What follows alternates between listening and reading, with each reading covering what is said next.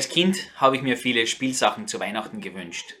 Egal wie unrealistisch oder realistisch meine Wünsche waren, ich habe es einfach geliebt, ja, mir den Spielzeugkatalog vorzuknöpfen und munter drauf los einfach einzuringeln und zu markieren. Hast du vielleicht schon drüber nachgedacht, was du dir heuer zu Weihnachten wünschst? Bist du vielleicht sogar jemand, der eine Liste sogar schreibt?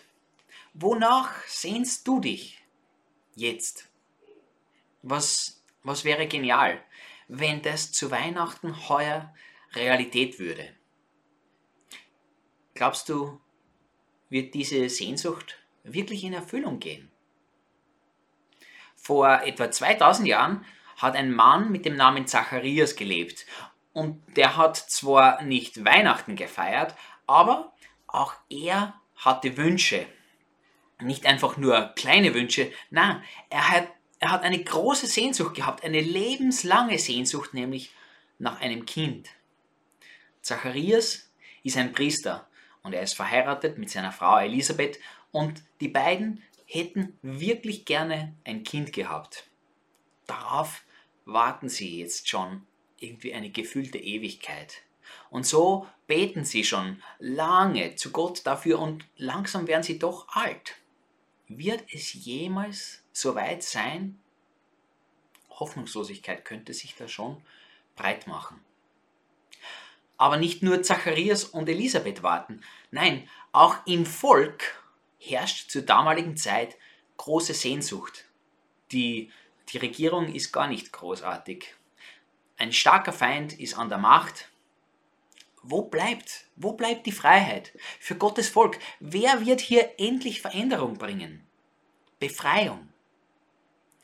Schon lange, schon lange warten die Leute auf einen Erlöser. Vor langer Zeit, vor Jahrhunderten, da gab es Propheten, die einen solchen angekündigt, die einen starken Retter versprochen hatten. Und das ist jetzt schon ja eine gefühlte Ewigkeit her. Wird es jemals so weit sein? Vielleicht sollte man einfach öfter die Hoffnungen herunterschrauben oder vielleicht die Hoffnung sogar aufgeben. Zacharias sehnt sich mit seiner Frau nach einem Kind. Er sehnt sich mit seinem Volk nach einem Erlöser. Hat er sich vielleicht einmal gedacht, dass er da einfach vielleicht zu viel von Gott erwartet? Dass auch er vielleicht seine Hoffnungen herunterschrauben sollte? Jedenfalls überrascht Zacharias dann eines Tages bei seiner Arbeit ein Engel. Lukas Kapitel 1, Vers 13 verrät uns, dass Zacharias seine Hoffnung auf einen Sohn nicht aufgegeben hat, weil er immer noch betet. Er betet immer noch darum. Er hat nicht aufgehört, seine Bitte vor Gott zu bringen. Es war sein Gebet. Vielleicht sogar manchmal auch sein einziges Gebet. Jedenfalls der Engel lässt ihn wissen, dass Gott sein Bitten nicht nur gehört hat, sondern dass er seine Sehnsucht erfüllen will. Gott will die Sehnsucht von Zacharias erfüllen. Du wirst einen Sohn haben, sagt er. Ich frage mich, wohin sind die Gedanken von Zacharias in dem Moment gewandert? Vielleicht ein Sohn, ein Erbe, endlich. Jemand, der, der meinen Namen weitertragen, der meinen Namen vergrößern wird. Er kann in meine Fußstapfen treten. Ah, er soll auch, mein Sohn soll auch ein Priester werden. Ich und er, er und ich, wir beide zusammen im Tempel, Vielleicht hat er neue Wünsche gehabt, neue Hoffnungen. Aber Gott hat mehr vor. Zacharias, du kannst dich wirklich freuen, sagt der Engel. Ja, du kannst echt jubeln. Aber dein Sohn wird nicht hinter dir hergehen, hergehen sondern er, er wird eine viel größere Aufgabe haben. Gott hat eine viel größere Aufgabe für ihn ausgedacht. Er soll vor Gott selbst hergehen. Dein Sohn wird dem lang ersehnten Löser, Erlöser den Weg bereiten. Er wird viele Menschen zu Gott führen. Gott hatte Größeres vor, als sich Zacharias auch nur ansatzweise wahrscheinlich hätte erträumen können. Und so wie vielleicht in Zacharias Gedanken beim Versprechen eines Sohnes schnell ähm, alles in eine Richtung gegangen ist, so war auch das Volk damals voller Hoffnungen und auch Vorstellungen, wie dieser Erlöser denn sein wird. Und so bringt die Elisabeth den Johannes zur Welt. Und ihr Mann Zacharias kann in der Situation den Mund nicht mehr halten. Er bricht aus in Freude und Jubel. Und in einem großen Lied preist er Gott. Wir lesen das in Lukas Kapitel 1, die Verse 68 bis 79. Gepriesen sei der Herr, der Gott Israels. Er hat sich seines Volkes angenommen und hat ihm Erlösung gebracht. Aus dem Haus seines Dieners David hat er für uns einen starken Retter hervorgehen lassen, wie er es schon vor langer Zeit durch das Wort seiner heiligen Propheten angekündigt hatte. Einen, der uns aus der Gewalt unserer Feinde rettet und uns aus den Händen all derer befreit, die uns hassen. So erbarmt sich Gott seines Volkes und hilft uns, wie er es unseren Vorfahren zugesagt hat. Er vergisst seinen heiligen Bund nicht. Er denkt an den Eid, den er unserem Stammvater Abraham geschworen hat,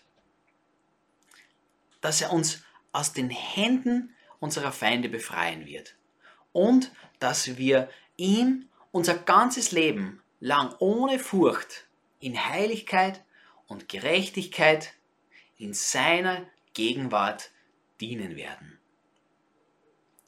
Und du, Kind, jetzt spricht er zu Johannes, seinem Sohn, und du, Kind, wirst Prophet des Höchsten genannt werden. Denn du wirst vor dem Herrn hergehen und ihm den Weg bereiten. Du wirst sein Volk zu der Erkenntnis führen, dass es durch die Vergebung seiner Sünden gerettet wird. Denn unser Gott, unser Gott ist voll Erbarmen.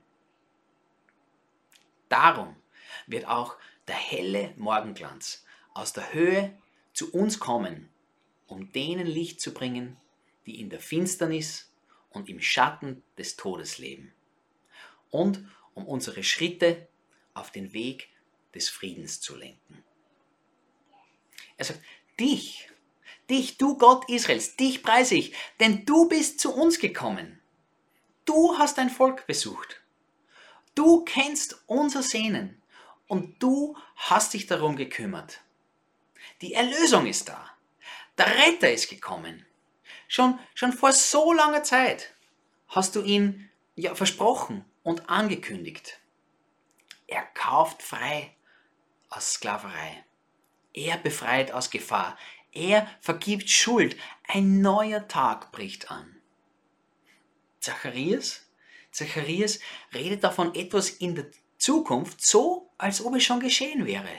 Ja, sein Sohn, sein Baby ist jetzt da, aber er muss ja erst diesem Erlöser den Weg bereiten, das hat er noch nicht getan. Wir merken also die Bitte von Zacharias, seine Sehnsucht, die haben sich in eine total feste Erwartung umgewandelt. Er bittet nicht mehr, er träumt und hofft nicht mehr. Na, er ist sich jetzt absolut sicher. Zacharias kann sich freuen, er kann jubeln, ja, er singt, weil sich sein Vertrauen in Gott als eine feste Zuversicht erweist.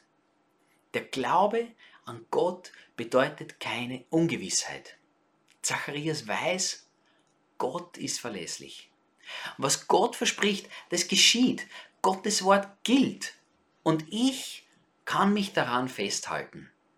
Und wenn wir lange warten müssen und wenn der Feind auch das Land besetzt, Gott hilft uns. Er hat es zugesagt. Und Gott übertrifft gerne die Erwartungen. Das Volk hat einen Wunsch, Erlösung. Und sie erwarten eine, eine politische Befreiung für ihr wunderschönes Land und für die Bevölkerung. Und das Loblied von Zacharias es bestätigt. Ja, der Erlöser ist jetzt da. Und ja, dieser Erlöser ist stärker als der Feind. Aber seine Befreiung geht weit über eure Hoffnungen hinaus. Hm, sie ist sogar völlig anders eigentlich, als ihr es erwartet habt. Dieser Erlöser, Jesus, er wird, er wird wirklich sein Volk aus der Sklaverei freikaufen. Aber er bezahlt den Preis für diesen Freikauf am Kreuz, damit du frei wirst aus der Sklaverei der Sünde. Ja, Jesus befreit aus Gefahr, aber nicht aus einer kriegerischen fremden Weltmacht, die uns bedroht. Nein, er rettet dich aus der Gefahr deiner Verlorenheit und bringt dich in ewige Sicherheit bei Gott. Und Jesus macht klar, dass die Errettung durch die Vergebung unserer Sünden kommt. Gott schenkt seinen Menschenkindern Erbarmen. Gottes Gnade ist jetzt da. Und das bedeutet auch der Name Johannes. Ein neuer Tag, ein ganz neues Zeitalter bricht jetzt an.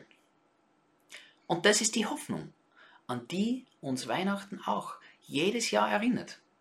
Wir erinnern uns jetzt in dieser Adventszeit, dass das, was Gott sagt, seine Gültigkeit nicht verliert. Die Propheten haben damals den Messias angekündigt und Zacharias bestätigt deren Zuverlässigkeit.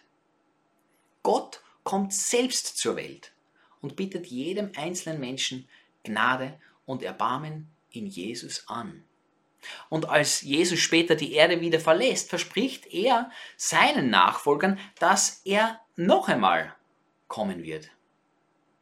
Gottes, Gottes Treue in der Vergangenheit gibt uns einen festen Grund, um ihm auch heute zu vertrauen. Auch wir, auch wir stehen in einer Zeit der Sehnsucht nach Veränderung, denke ich. Und die Geschichte von Zacharias, die soll uns ermutigen, dass wir unser Bitten und unser Flehen zu Gott nicht aufgeben. Und dass wir vertrauen, dass Gott unsere Erwartungen ebenfalls übertreffen kann. Und ich glaube, ein zweites können wir uns von Zacharias noch abschauen. Dieser Mann, dieser Mann hatte einen Wunsch. Er wollte einen Sohn. Und Gott erfüllt ihm diesen Wunsch. Und Zacharias Reaktion ist, finde ich, ganz wunderbar. Er konzentriert sich nämlich in seinem, in seinem Lob und in seinem Dank voll und ganz auf Jesus. Dafür lobt er Gott, als er einen Sohn kriegt. Dafür preist und dankt er ihm. Und vielleicht geht dieses Jahr zu Weihnachten ein Wunsch von dir in Erfüllung. Es wäre schön. Setzen auch wir unseren Blick in dieser Zeit ganz auf Jesus. Sagen wir Danke für ihn und loben wir Gott und preisen wir Gott für seine Geburt.